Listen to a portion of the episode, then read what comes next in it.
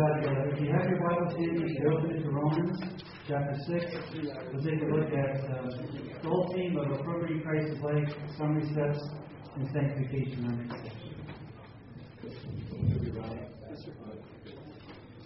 Well, thank you, John. And uh, that bear story is a great one. It's classic. Did we flip on your little white switch there? Nope.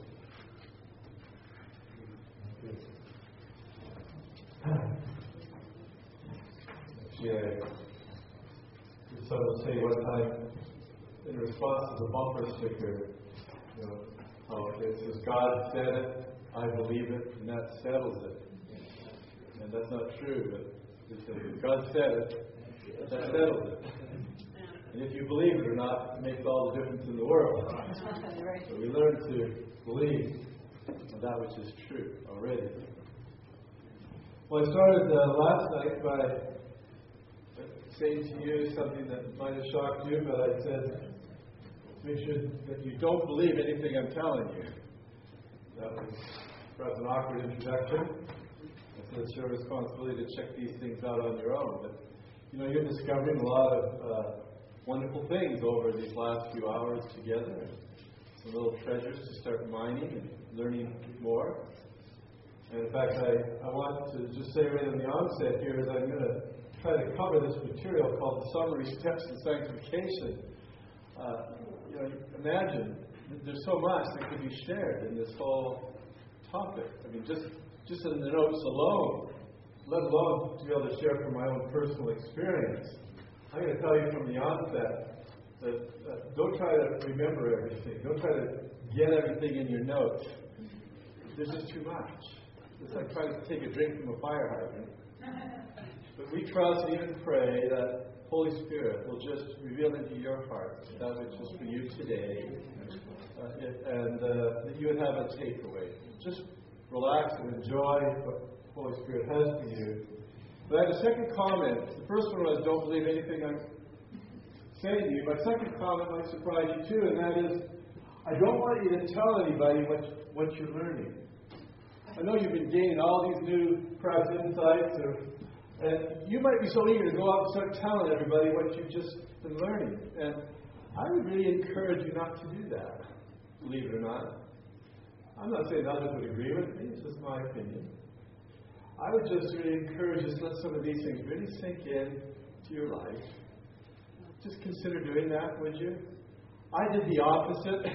I'm notorious for doing that. I sometimes say I'm the biggest perpetrator of secondhand revelation that I know. so, um, the Bible says you're the salt of the earth. You know that? Yes, sir.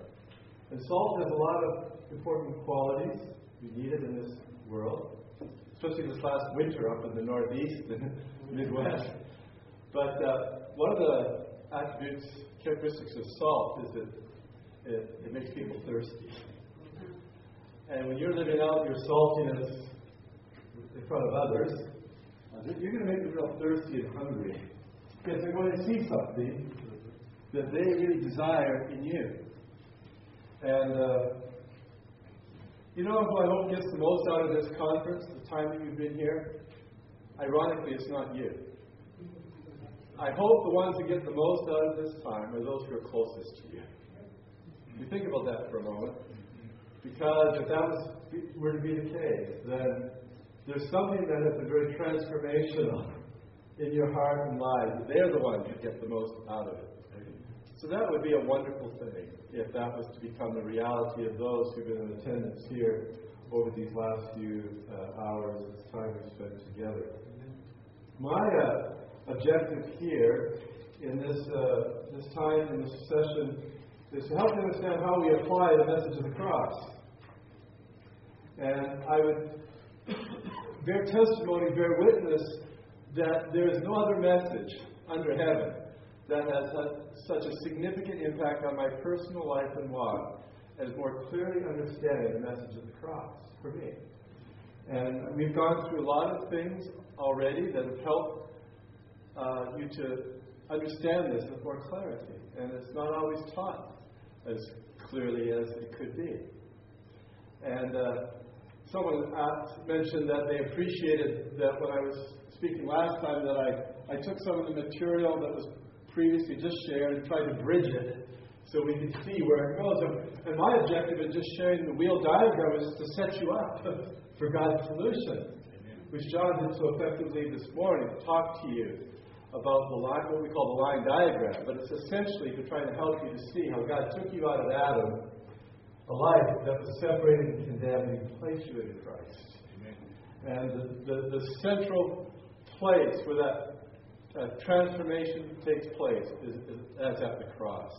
We talked to you all about rejection, and Dr. Solomon, he wrote a book on it. And I asked him over lunch how he got inspired to do that, you know, and so I learned a little bit more from that. And, uh, you know, one thing I discovered about that little book, Ins and Out of Rejection, I've, I've never seen a book more incorrectly footnoted or put in the bibliography as that book. Every, many times you'll read it in the footnote, it'll say the ins and outs of rejection, and that's not the title at all. The title is the ins and out. And you know why? There's hundreds of ways into rejection, but there's only one way out. And the one way out is through the cross. And you should always ask yourself this question when you read all kinds of material. There's lots of books out there, aren't there? In fact, says there's endless tiring of the body, there's so many. But you should you'd always benefit by asking yourself this one question where's the cross? Where's the cross? Because oftentimes a lot of material is just geared toward what we would call building up the flesh. And so um, the, the message of the cross, we hope you see more and more how central that needs to be. In, in Romans it says that uh, the, the cross says is the power of God unto salvation. Take note of that. The cross doesn't result in power. The cross doesn't become power. Doesn't say. It says the cross is the power. Do you need power? We need power for living. We need a supernatural life. But it only comes through the exchange life through the cross. So it is the power of God unto salvation. So much so that even the Apostle Paul said, the preaching of the cross is foolishness to those who don't believe. Remember that? But for us, the preaching is the power of God, right? Unto salvation. Everyone else would think if you were to go to get some help for your physical problems, you go to the doctor. If you have a psychological problem, you go to the psychiatrist. You don't have a, a physical problem as much as you have a spiritual problem. And you don't have a psychological problem as much as you have a spiritual problem, which is at the very core, right? And a lot of people, they start looking for solutions in all kinds of places and they go everywhere. And uh, uh, the problem is, is, is they don't see what is to be at the very core. What's the very core of their heart, their need. The need is for Christ. And so, most people, if you were to go to all these different places, and then you decide to go to Grace Fellowship International for counseling, and, you, and they ask you, well, what kind of help are they giving you? And they say, oh, they're teaching me about the cross. You know what they say? They say you're nuts. you talking about? They say you're foolish. Ah, that lines up with the verse, doesn't it? The world says the preaching of the cross is foolishness. But for us, it's the power of God unto salvation. So, you're getting some good equipping here. I encourage you to come to the workshop if you want to learn to become more effective in sharing some of these things with others. And the books are helpful. And you see, you just learn to become a good sheepdog. That's really what your role is. You see, there's only one shepherd, right? And you just like you just learn to be a sheepdog. Because you nip at people's ankles. You get them going in the right direction. so you come to further training, and uh, John will teach you how to be a good sheepdog. And because people need this, people need to hear about the cross. And so it's my role and responsibility here to try to help you to see this, how it gets worked out in your own life, and the summary steps of sanctification. We could also title this "Living the Exchange Life" or "The Abiding Life." And uh, John and Chuck both like to use the metaphor and imagery of the children of Israel coming out of Egypt. And uh, they were on a journey, were they not? And they ran into some little snags along the way. So much so that a friend of mine wrote a book entitled Sidetracked in the Wilderness. And uh, in this discussion of the summary steps of sanctification, what we're hopeful is that we uh, help you to learn how to follow the map. uh, Chuck kind of hinted at that a little bit.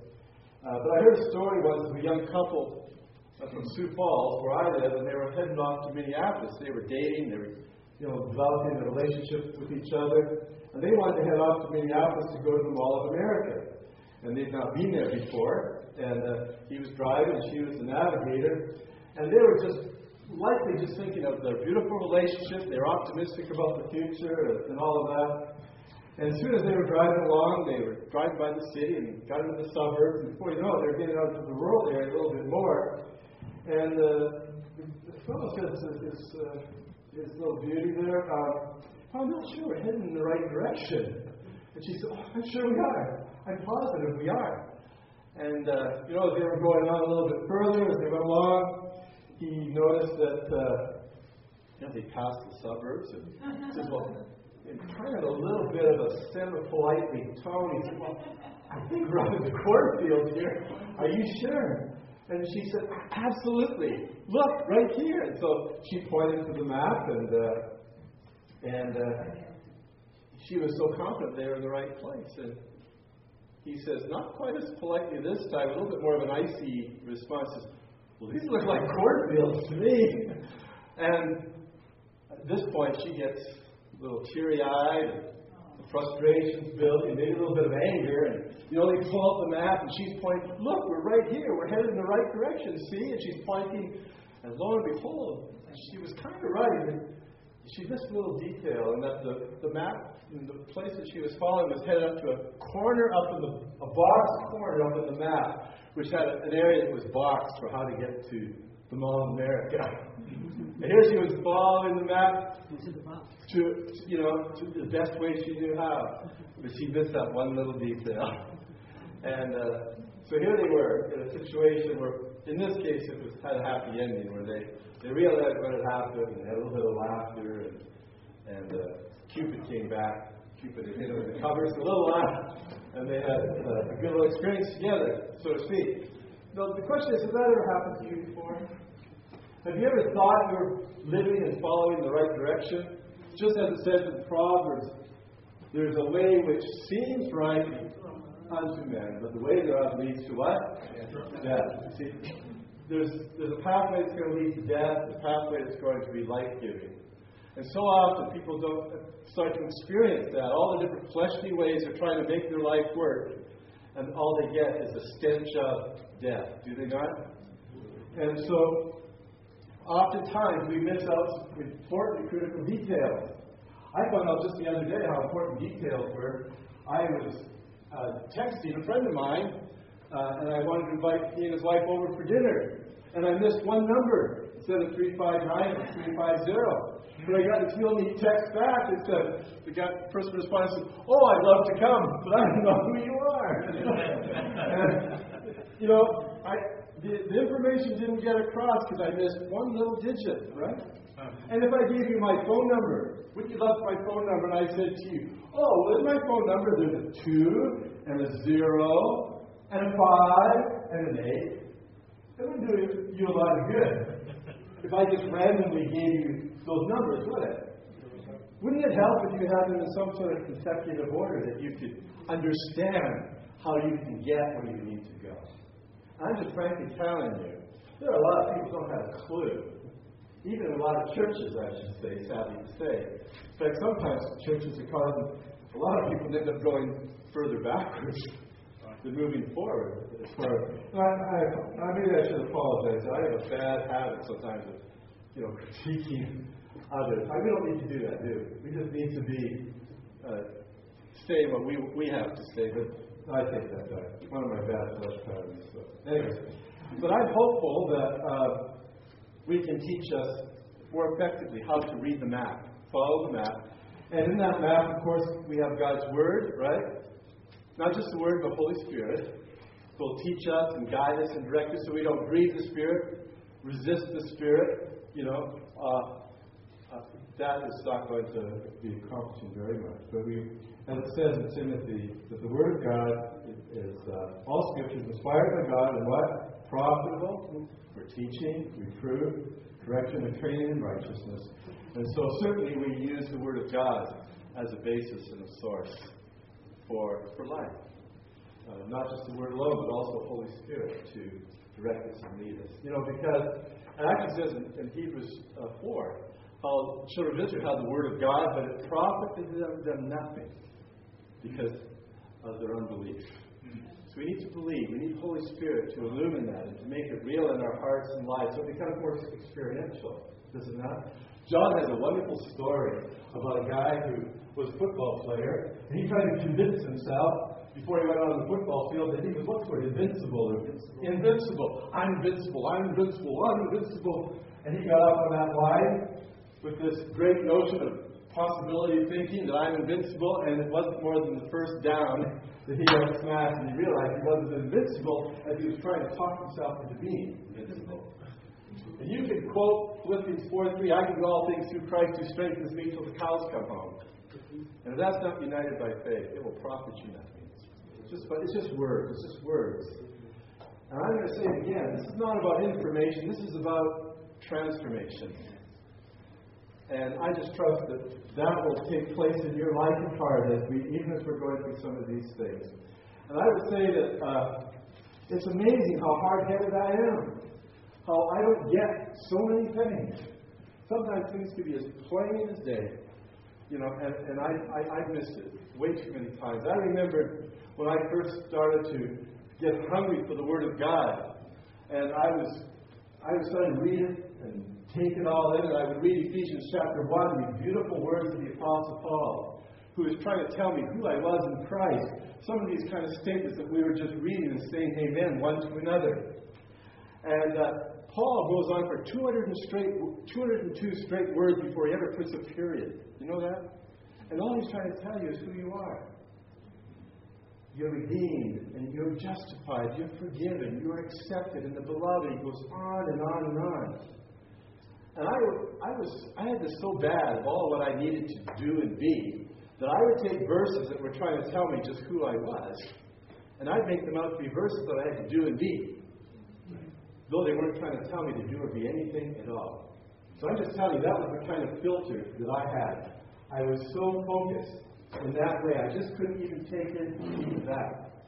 And all these promises, all these words that were been shared up to now, not just the identification message, but the things that were shared about the cross and what God has made you to be in Christ, a lot of them aren't, they're not even promises, they're not commands, they're simply facts. John saw with the first, you know, the fact. The fact is this. And so, what the Apostle Paul seeks to do in so many of his writings is he wants to remind you of these things. And one of the ways that he seeks to try to make this more practical and experiential in your life is he encourages us to keep to set your mind. It's interesting how many times he says, "Set your mind on things above and not on things that are on the earth." Right? The mindset on the flesh is death. The mindset on the spirit is life and peace. So there are many different ways that we can unpack this material for you. But we need to recognize so clearly what has already taken place.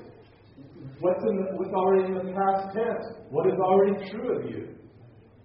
And so we have a set of notes which begin on this page uh, 51, as we can clarify, which are, are kind of some summary steps that is broken down in the writings of the Apostle Paul, in Romans chapter 6, verses 1 to 14. And if you fill in the first blank, uh, the thing that's very valuable for you to understand, is the Apostle Paul wanted, he says, he desires that you know the truth. The first word is the word know.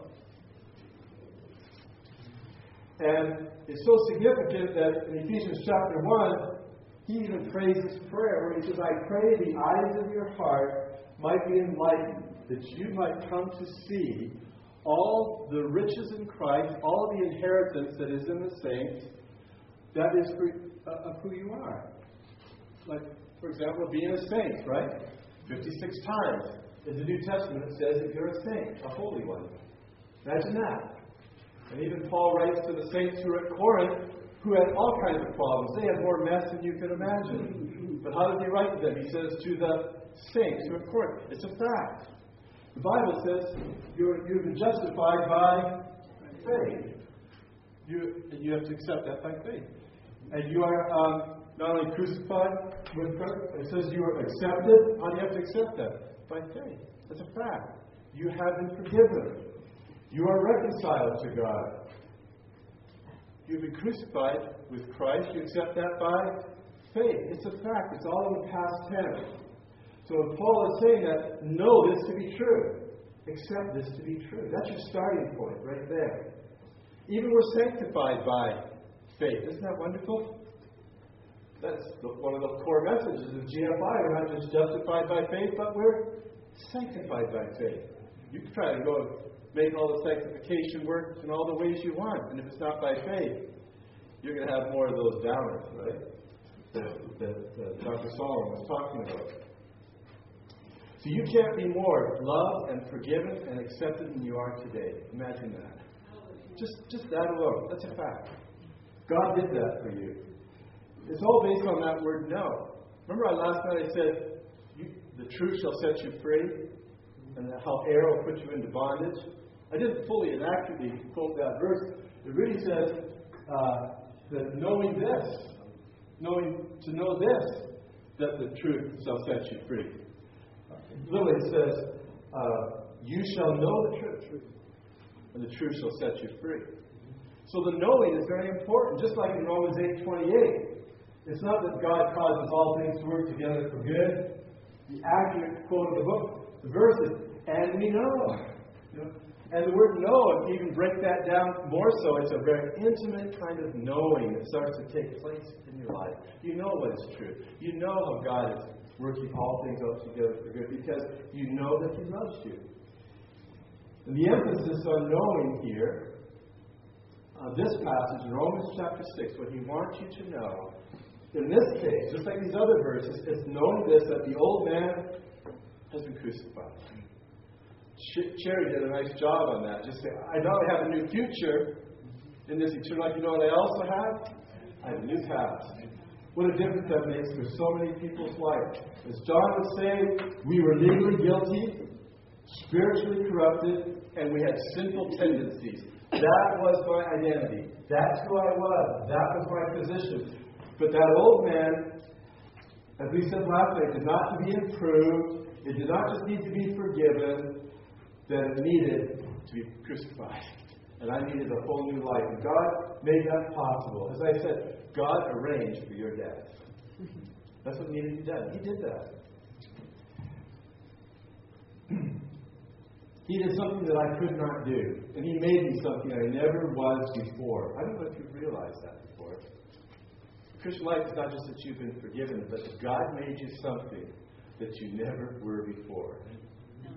Think about that as part of your starting point, which I mentioned last night. It's a fulfillment of the Old Testament prophecy, both Ezekiel and Jeremiah, where they say to you, I'm going to give you a new spirit, and then I'm going to put my spirit in you.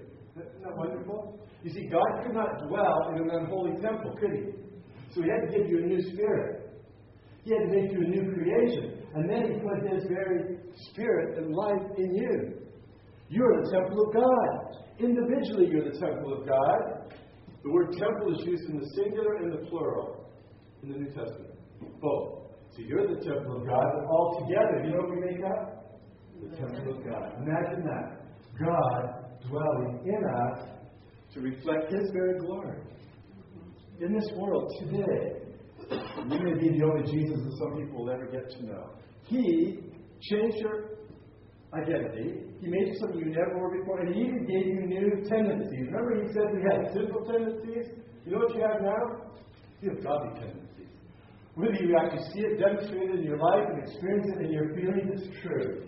It's a fact.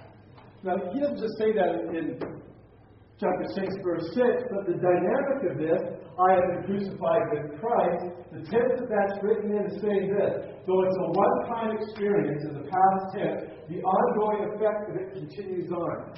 It's so amazing, we don't even have a tense in the English language that can define it that way. But in the Greek, it does. It's a one time event, and the ongoing reality of it can be yours if you let it be, if you choose to be. Isn't wonderful? Here's a dynamic. The Bible says you are to be strong in the Lord and the strength of His might. You know? Do you know you don't have to try to be strong? You don't have to pray for strength because you're already strong in the Lord. So you know what you do? You choose to be strong. You know? This is a whole it's a whole different world. In Christ, you see, before you came to Christ, you didn't really have a choice. Do you know that? Isn't that true? Because if you're in the flesh, you just you have choice because you just have different versions of how you're going to live out your flesh. But now that you have Christ, you know what you really have now for the first time? You have a choice. And with that choice, you can choose to be strong. You can choose to be at rest. You can choose to trust. You can choose to love John as hard as he is to love, you know? Or you can choose to love me as hard as I am to love. You know, try that on for size. But, you know, it's a wonderful thing what God has set into motion for us. And it starts right here. Know this, know this to be true. And it starts at the cross.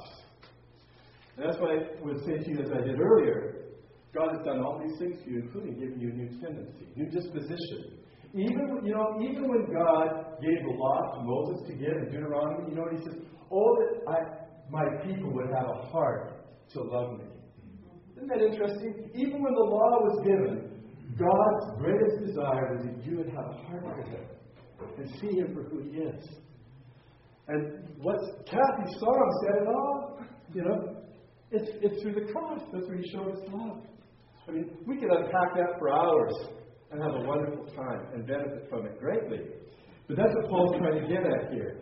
And he's trying to say, this is what I've done for you so you can live up this life. He gave you a heart transplant. He changed you completely from the inside out. Interesting, I counseled a person lately who had, had a kidney transplant.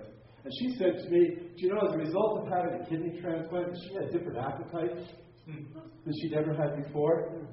I thought, oh, that's That's almost even more true. That God could put something in you, and He could give you the desire to be hungry for the things of God, to live a holy life. The fruit of the Spirit will come. It's not as though you're gritting your teeth trying to come now and exchange life liver or something like that. You know? No. God's promises are so full and complete. And I have totally just gone all over the place here. I just, again, get really excited. But uh, I just trust that somehow we would grasp the importance of what the Apostle Paul is saying here. The beginning point that you know this to be. That's the, essence of it. I heard someone say this one time in order for you to experience the newness of your life in Christ, Holy Spirit needs to reveal the death of the old.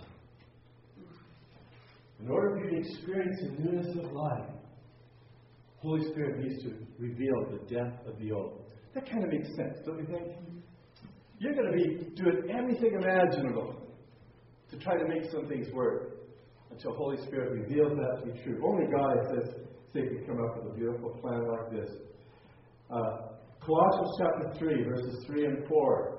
These are the verses that follow right on the heels where Paul says, Set your mind on things above and not on things on the earth.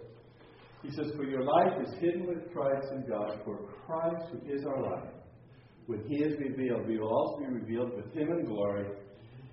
There, so powerfully again, Paul is saying, This is what you need to set your mind on. This is true. This is your beginning point. Just begin to know this. but many people will always ask, but isn't there something that we need to do? you know? It's like, wait a second. There's a catch in there somewhere, right? Yes, I know this. Well, that's the first step here. We will go on to the second. After all, it does say that there's steps, right? So we're walking. It's not as though we're just standing still. We get to walk forward on this and moving forward. There are some things that we need to do. I will not uh, suggest otherwise. But the whole basis for what we do is often misunderstood. You see, the Bible even says you need to work out your own salvation, right? With even fear and trembling. See, there's something you need to do. But here's the difference. Some people don't have a clue what it means to work it out. I personally believe you work it out in the knowledge of who you are. You don't think that's a challenge? all those verses that we were just reading one to another? Do you think you automatically believe that? Or do you need to work that out? I think you might need to work it out. I need to work it out, but you don't get a pass on that, my friend. You too need to work it out, but we work it out from the knowledge of who we are, not what we have to be. So the way I said it, we learn to walk from the cross. You see that? Once you come to the cross, you need to learn to live and walk from the cross. I'm glad that God brought me to see the cross for salvation and you know, sanctification, my journey and walk with Him. But it doesn't mean we're passive. In fact, boy, you look at our lives, we seem to be as active as ever engage and, and just desire to cooperate with what God has for us. To live in Him and to trust Him. So to me, that's not a problem when people all of a sudden want to kind of use these little I got you kind of verses. That this is some sort of passivity or something to that effect. No, it isn't. In fact, I think it's very active. I have a I have a, a whole opportunity to be active and engaged like I never was before. So the second word is that we reckon it to be true. Another translation says we consider it to be so. Know it and then consider it. I think even the way it's written, it implies kind of an activeness, right? I think this is very much written within that context. And as I heard John talk about it before, that it's not some sort of southern, you know, lingo like I reckon this or, you know, I'm not from the south, but I know that you do that down here. You reckon it this way or that. But you, but you, you reckon it and you consider it because it's true. And this doesn't mean that you try to suppress your old life. You know, I get I have the floor here, so I get to tell this story the way I want, right? And I'm suggesting, in terms of sanctification, you have to continue to believe what is true. Just like in some of the AA circles, they will say that my behavior doesn't always define me, right? And sometimes my emotions don't always define me, also. And we need to really know what is true so that we can start believing it and walking it and living that out. But it doesn't mean you try to suppress your old life. If you keep trying to suppress your old life, you're just going to get more of your old life. You don't suppress the thought, but you, you replace the thought with what is true. One of the best illustrations I heard about that is the fellow who tells a story about the red faced monkey. There was a traveling salesman in India, and he would go around and try to get people to buy this little black powder he had, and he convinced them after a little, you know, promotional talk that he poured water into this little mix and stir it up, that they could turn into gold. And he had this sleight of hand trick, and he would slip the, the gold nuggets into the mix, and behold, people "Oh, this powder make gold." And so he'd get some convinced purchasers, and they'd go away on the way. He said, "Hey, one more thing." He pulled them back in. One thing I need to tell you before you go. I said, when you go home, you stir that up. You need to remember if you think about the red faced monkey, it won't work. And so, sure enough, people go home, they take the pot and the water, and they try real hard not to think, you know, you get the gist of it. But it's not uncommon. You know, it's as though we try to keep focusing on the problem. What do you get? You get more of the problem. Is the Apostle Paul talking about focusing on your problems? No, he's not. Is he trying to get you to improve your flesh? help get, get over your anger to the anger management course and all that? No. he simply wanted to break it down this way. Know this to be true, reckon it to be true, and then that builds the basis for the next step, and that is that we learn to yield. And actually, when we're going through all this, you're going to basically see he summarizes all this in one simple verse, Galatians 2.20, that I am crucified with Christ, right? And it's no longer I who live, but Christ lives. He's just summarizing all that because when you know this to be true, he's also saying that Christ is your life, reckon to be true. And now he gets to the next point says that you, you, you yield. You yield your life because he is now your life, right? You might miss it if you don't know that Christ is your life. Sometimes Christ just comes into my life and it's only his life. But Colossians 3 4 says Christ's life is whose life? It's my life. Whose life is it? It's my life. If someone gives you a gift, right? Someone gives you the gift of righteousness. Someone gives you the gift of life. When someone gives you a gift, whose, whose is it? It's yours, right? And you might miss it if you only just think it's, it's his life because it's also become your life. It's become your righteousness. It's, it's, you say it's his, but it's mine. And he even said that in Galatians 2.20, doesn't it? It says, It's no longer I who live, but. But the life which I now live, who lives the life? Christ lives it. I live. Christ. But the thing is, we learn to now to yield to His life. It's His life, but it's my life. And it's like this old story of Augustine, where he used to apparently have lived a very immoral life, and one of his old girlfriends came and tapped him on the shoulder one time, and, and she said, Augustine, it is I. And he turns to get her and she says, Yes, I know, but it is not I. because Augustine really believed.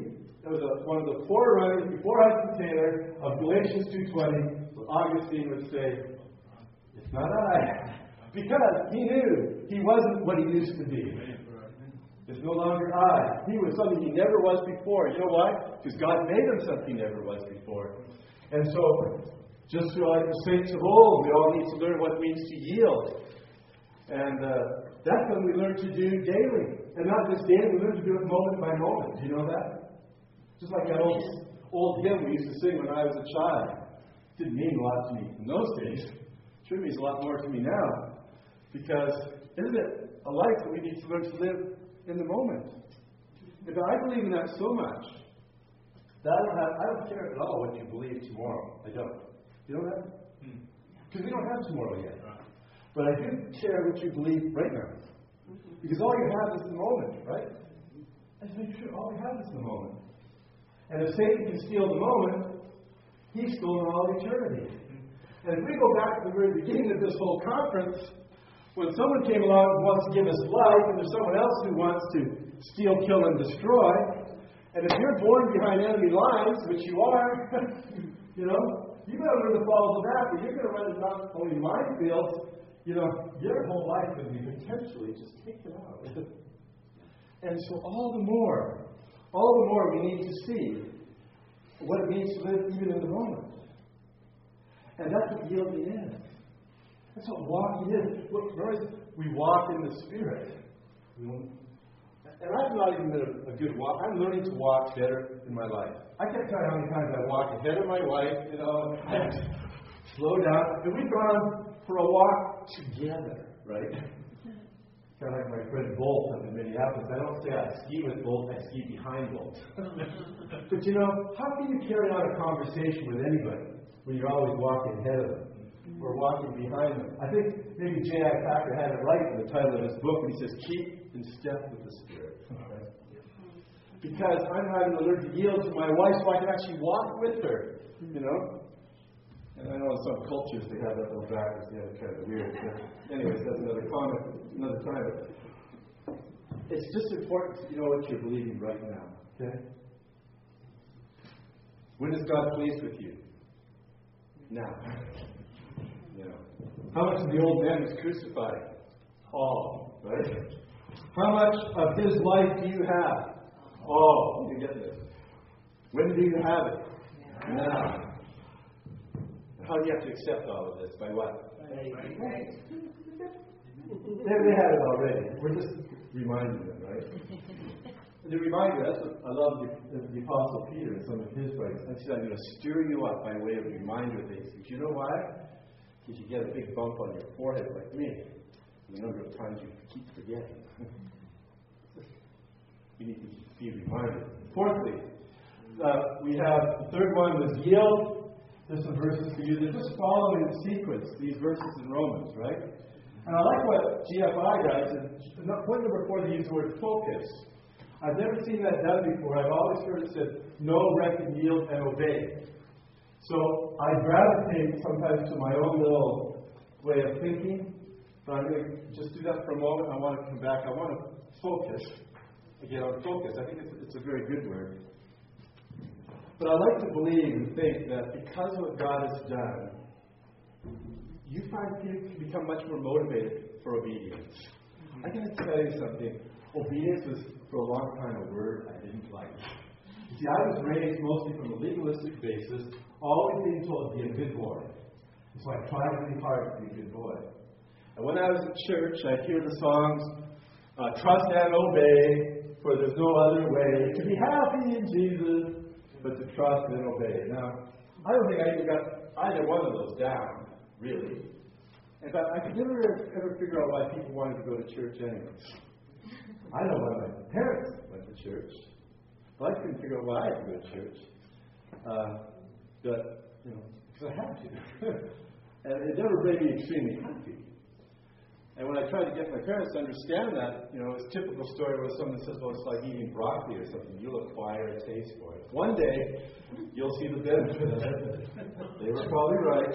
But nevertheless, uh, obedience was kind of in a vacuum for me. I didn't know what was the very core that, that allowed that to go forward, that would spring forth in my life. So I did my own study on this, and you can look it up for yourself. Nowhere in the New Testament you'll ever find that obedience means to be obedient to the law. Every time I find the word obedience used, it's obedience to the truth or obedience to faith. In fact, the word obedience is not used very much at all.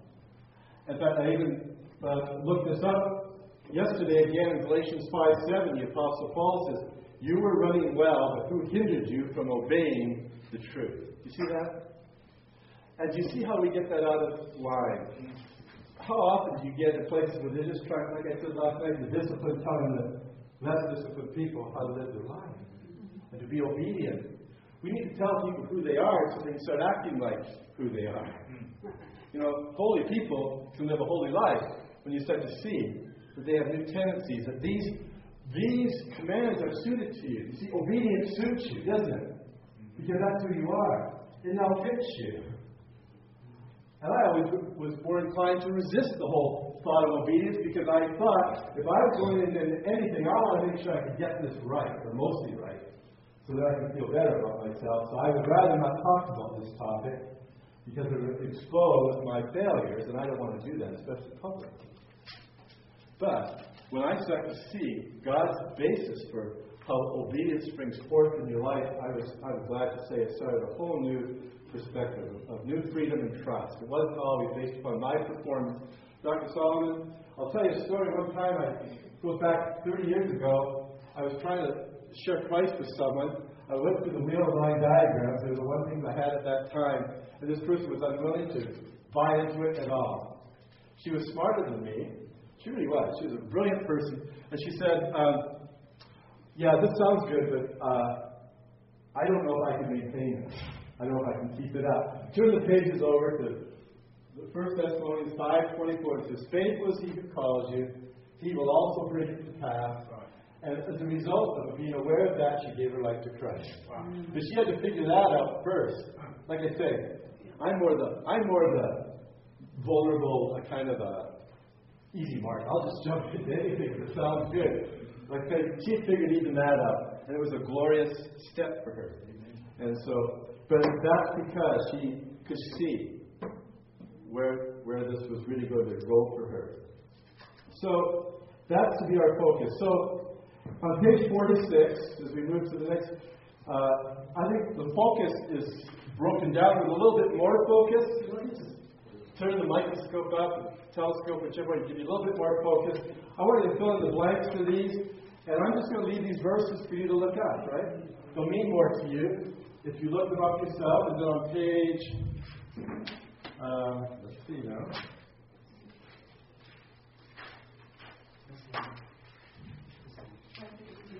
Isn't it? Excuse me. Oh, this is my first time through this material. That's mine. Uh, focus on the person of Christ in you. What a beautiful thought this verse is brought up for fixing your eyes on Jesus. He's the author and perfecter of your faith. You fix your eyes on Jesus more than on these books that you were encouraged to read. Nothing against the book, but you know, he's the author, right?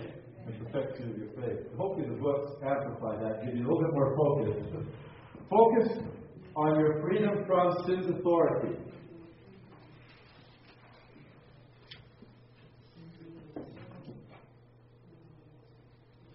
And C, focus on your freedom from law's condemnation. I suggested this last night. At some point, you're going to have to decide what you're going to do with this thing called the law.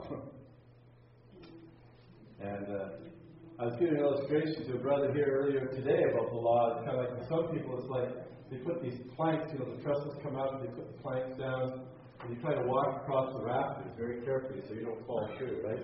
That's like, that's how people have to live after the law. So just think of it put the plywood down and you can learn to, to walk in rest, can you not?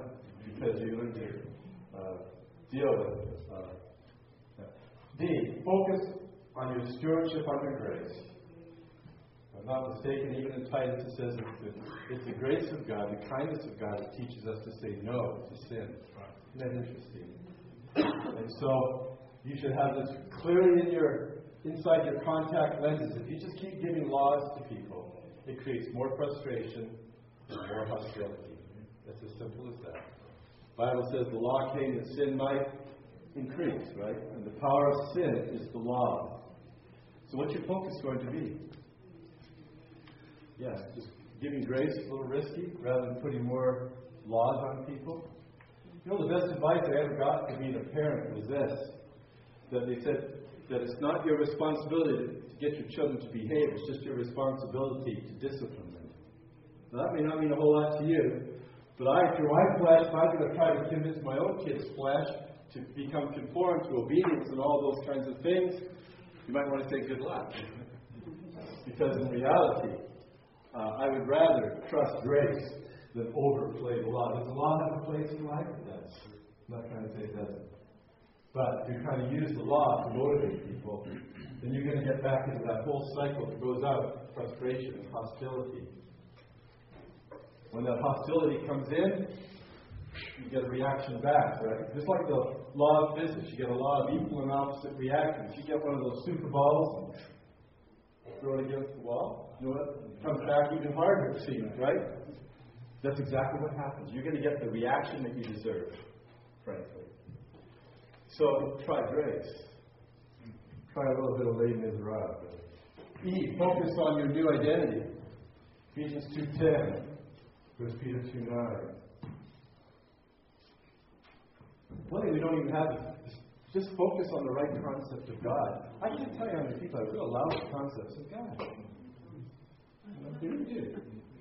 I was talking to someone the other day who was talking to a person who was an atheist, and they asked the person what the concept of God was. And it was so bad, the person said, Well, that was my concept of God. I think I'd be an atheist too. you know? Isn't that true? There's so many people have such a wrong concept of God. The wrong concept of God distorts all these things that we're also trying to focus because we don't even have a very good starting place with that. Hmm. I'm flipping things upside down for people all the time. A person may say to me, Oh, I need to become more committed to God. And I said, No, you don't. You just need to tell God is so committed to you. You know, you flip it around because once again, before you know it, they're going to just get on a slippery slope. You know, more and more downwards rather than upwards because it starts off with the wrong focus of who God is. I will defend that everywhere, that everyone's problem is going to come back down to what is their concept of God, what they focus on. Because if you don't have the right focus of God, you're not going to have the focus of grace, you're not going to have the focus of point E, which is your new identity, right? And I'm a big fan of teaching identity. You know, for example, we are called the redeemed, right? But he is the redeemer. And what he's accomplished on the cross is redemption. So don't even don't even take the concept of your identity and try to put it in a vacuum. It's it's all encompassed by an amazing, wonderful God. We sang that earlier today too. Fifthly, F, focus sixthly, focus on your purpose in trials. Focus on your purpose in trials. 1 Peter 4, do not be surprised, my fellow brethren, when you encounter various trials and tribulations, though some strange thing were happening to you. It's kind of like as Jesus said, you will have trouble in this world. You have been destined, predestined for them. And uh, but the beautiful promise of Romans 8, 28 and 29, nothing shall ever separate you from the love of God that is in Christ Jesus. So many people get so focused on things other than Christ. One of the best examples I've used in counseling, I don't know where I got it, was I would take a coin, maybe a quarter, and I get a person to they close one eye and get that quarter and put it closer and closer to their eye, like this, you know? And before you know it, that's all they can see is what? The quarter. then I go and take the quarter and I find the biggest wall in the room, and I go and put the quarter way down in the corner somewhere. And I get that whole wall to represent, of course, you know, God and the expanse of all of who God is. And you know, that, that quarter looks pretty small when it's put up in the context of who God is, doesn't it? Do you know, I know a woman one time, her daughter was uh, sexually abused, assaulted when she was only three years of age. The mother became so obsessed with that trial, that circumstance in her life, as traumatic as it could be, for the next 15 years, her life and the daughter's life were lived in total uh, disarray, all because they did not know how to respond and focus. She became obsessed. You know, there is such a pattern in life as obsessive compulsive thinking, right? And just like the person Dr. Solomon said for 40 some years, living in defeat for 15 or 20 years, could not get past that point. You know, no one wants rejection. But when we talk about rejection, the purpose is not to blame anybody for what's happened to you. But I'll say this. Even the Gospel says it's not what comes into a person's mouth that defiles them, but what comes out of their mouth is what will defile you. I challenge you. I challenge you all the more to take personal responsibility for your own life, not in and of yourself, but allow Christ to be your life. And the testimony through the purpose of your trial will just give a radiance to the beauty that we need today. My brother Joe is telling me a few times how this whole world's in such a mess, and it is. You know, it was such a mess when Jesus came. It says the light came into the world, and it was so dark that darkness could not comprehend him. Imagine how dark it was there. The light of the world came, and they couldn't even see him for what he is. But nevertheless, we live, we can live in the light and walk in the light because you are in the light. Just like you're the salt of the earth, you're the light of the world. So that is to be our focus. Uh, how much time do I have? Am I out of time? Out of time? Was it time? John did a neat job of going through those little diagrams earlier. Remember the ideal? Person comes to see the cross. There's lots of different journeys, right, that people are on. And, and um, you know, you're at a place in your journey as well. And I just, uh, I just want to affirm, and this this last topic on trials, and and emphasize it again, just how God uses brokenness in our life. Because as the person who wrote the book called The Upside Down Kingdom, you know, we sometimes don't see things in, in, in, through God's mind. Even it says in Isaiah that God thought, God's thoughts are higher than our thoughts, right? And we're learning these things. And as much as we focus on Matthew 11, which says, Come unto me, all you are heavy laden, I will give you rest. Take my yoke upon me and what? Learn of me. So we're learning these things. We're learning about focus. We're learning about the cross. We're even learning about the purpose of trials. And uh, we're even learning about the need for brokenness. And you know, when I hear people's stories sometimes, and then at the end of all, they say they wouldn't trade anything that's happened to them compared to what they see now in their life. They're my heroes. I got to tell you something. As a counselor, I have not gone through a lot of the things that I've seen other people go through. In some marriages, family life, health issues. And but there's so many people who come to see Christ is their life. It's a beautiful expression. And through all that, they have their own personal testimony of seeing the flesh get weaker and weaker and weaker. And if God wants us to learn total dependence upon Him, is He going to make the flesh stronger or weaker? Weaker, right? It all comes as a focus again on the cross. There's a lady that I counseled one time. Her name is Mavis. She wouldn't mind me saying that. And I remember one day I asked her, Mavis, how you doing? Funny week, thank you. and I thought to myself, she's she's bad. I got to tell you some of the different ways I can even try to end up being strong. My pride is still intact, you know, and I, I can put on a good front at times, especially when things aren't going all that well with my wife, you know. Don't like to be criticized in this way, or her timing for this is a little off, and notoriously my withdrawing pattern You know, sometimes I'd rather fight 12 hours with my wife than get 12 minutes before the Lord. You get 12 minutes before the Lord, it's amazing. Especially if you have the right concept of God, how He can work in your life. Walk across the room and give her a, a hug. That's a miracle. I got to tell you. And you know that. You know that. Exactly what I'm saying. How valuable it is. One of my favorite verses for the, the sanctified steps is found in 2 Corinthians chapter 4. Uh, verses, verses 7 to 10. This is what it says. It says, We are constantly carrying around in our body the dying of Jesus, so the life of Jesus might be manifested through us. And then it says, So death works in us, but life in you. Imagine that. Yeah. You, and your spouse get into some sort of a spat that even gets worse, and you got six little eyeballs watching what's going on. While you're protecting yourself and defending yourself, you know what pass on with little eyeballs? What?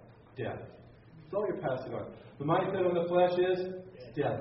Right. If you deny yourself, Luke chapter 9, the daily experience of this, a, a total application. It's not that's not a one-time experience, believe me. And it's not even daily, it's moment by moment. You deny yourself, pick up your cross. When his cross becomes your cross, you see that? His cross becomes your cross. You know what you end up passing on to those little eyeballs? When you take up the cross? Yeah, it's you pass on life. And when Jesus went to the cross, you know we sing that song? If he be lifted up, he will draw all men, right, unto himself. He's lifted up where? On a cross. And if you go to the cross, right, you know what's going to happen to you? People are going to be drawn to you. They're, they're drawn to Christ. People will still be drawn to Christ, but because of the cross. And don't think that you need to bypass the cross in your daily life. Because the Apostle Paul says, have the same mind in yourself, as was also in Christ Jesus who did not regard equality with God a thing to be grasped, but he emptied himself. Right? He humbled himself and emptied himself and came to the point of death, death on the cross. And then God highly exalted him. Just kind of plain as a nose in your face. Not that you have to go to the cross for your own salvation. That's not the point. But the message is how his cross can become your cross. You identify with his cross. And when you identify with his cross, you get to identify with it all. How much has he accomplished there? He's done it. He's done it all. It's a finished work of Christ. That's the starting place. I can't tell you how many people still can't have not figured that out. You know, the Bible says, uh, He is the vine and we are the branches. He made it possible that we could abide in Him. One of the most precious ways that's helped me to at least move forward is to know that that is true. That He already brought me near. I'm all, you can't get any nearer than you already are. You know that? And, and, if you hear all kinds of messages of people trying to tell you you can get closer to God, don't believe it. Because in reality, if I'm in Him, and I've been grafted into Him. And people think you can do more things so you can bear fruit and be grafted in. Listen, there's a power that's a thousand times greater that keeps you there than anything that you think you can do or need to do to keep you there. And your starting place, your starting place is that you're already there. Say this out loud with me. Say this I do abide. I do abide. See, that's true. That is your starting place. If you develop bitterness, if you develop anxiety, or any other kind of response in that way, it's only because you stepped away, right, from where you already are. Isn't that interesting? It's like, what do you have to do to stay in this room right now? Tell me that. What do you have to do? Nothing. Isn't that true? You have to do nothing. It's almost that's too hard to accept. Are you trying to say that Christian life is all about nothing? I'm not trying to say that. I'm trying to say this is your starting point. You know it to be true. Because I see some people can make a works and a legalistic thing about abiding. You know that? Watch it. You watch it now. Because the beginning point says what? I abide. I do abide. And apart from him, we can do nothing.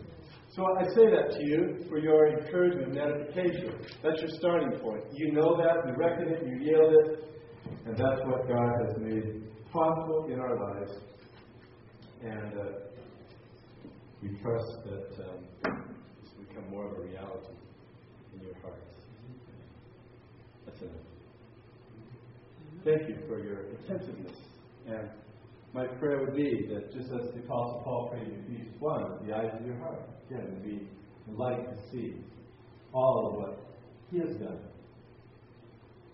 what He's made you to be, and what He desires to do through you as you know, reckon, reveal, focus on these things which are already true, what He's provided for you. Let's pray for. Dear Father, thank you for these brothers and sisters, and I just pray that there be something that you would have for each one today that would cause them to be built up in you, cause them to see all the more the power that is in the cross, mm-hmm. the victory that is theirs, the choices that they have each day to be able to yield to you, to learn to live moment by moment. And I just pray that all these wonderful things that they might have even just been reading earlier today would just take root into their hearts and lives. They might bear fruit for righteousness, for the glory of God. We, we refuse to traffic in idolatry. We want to lay down our idols. We want to lay down all those things that we claim could be of value and worth and significance for us. To set those aside, to focus on you, that we might love you all the more, know you all the more, worship you all the more, and trust you all the more. It's all about you. And thank you through the cross we've come to see that you've done it all. Thank you for the completed work of Christ. We accept it as that which you've done for us personally, just like you did for Cherry. Imagine that in all the world. You've done this just for each of us individually. Thank you for your love. Thank you for your love letters. Thank you for the fellowship, and encouragement that we can receive through one another, that we're not alone. For the community of, of, of grace and, uh, and life. And I just pray that each of these brothers and sisters continue to be built up in you, taught by your Holy Spirit as they continue on in their journey, as they seek to follow the map that you've given for each one of us. And we trust you in it for. In Jesus'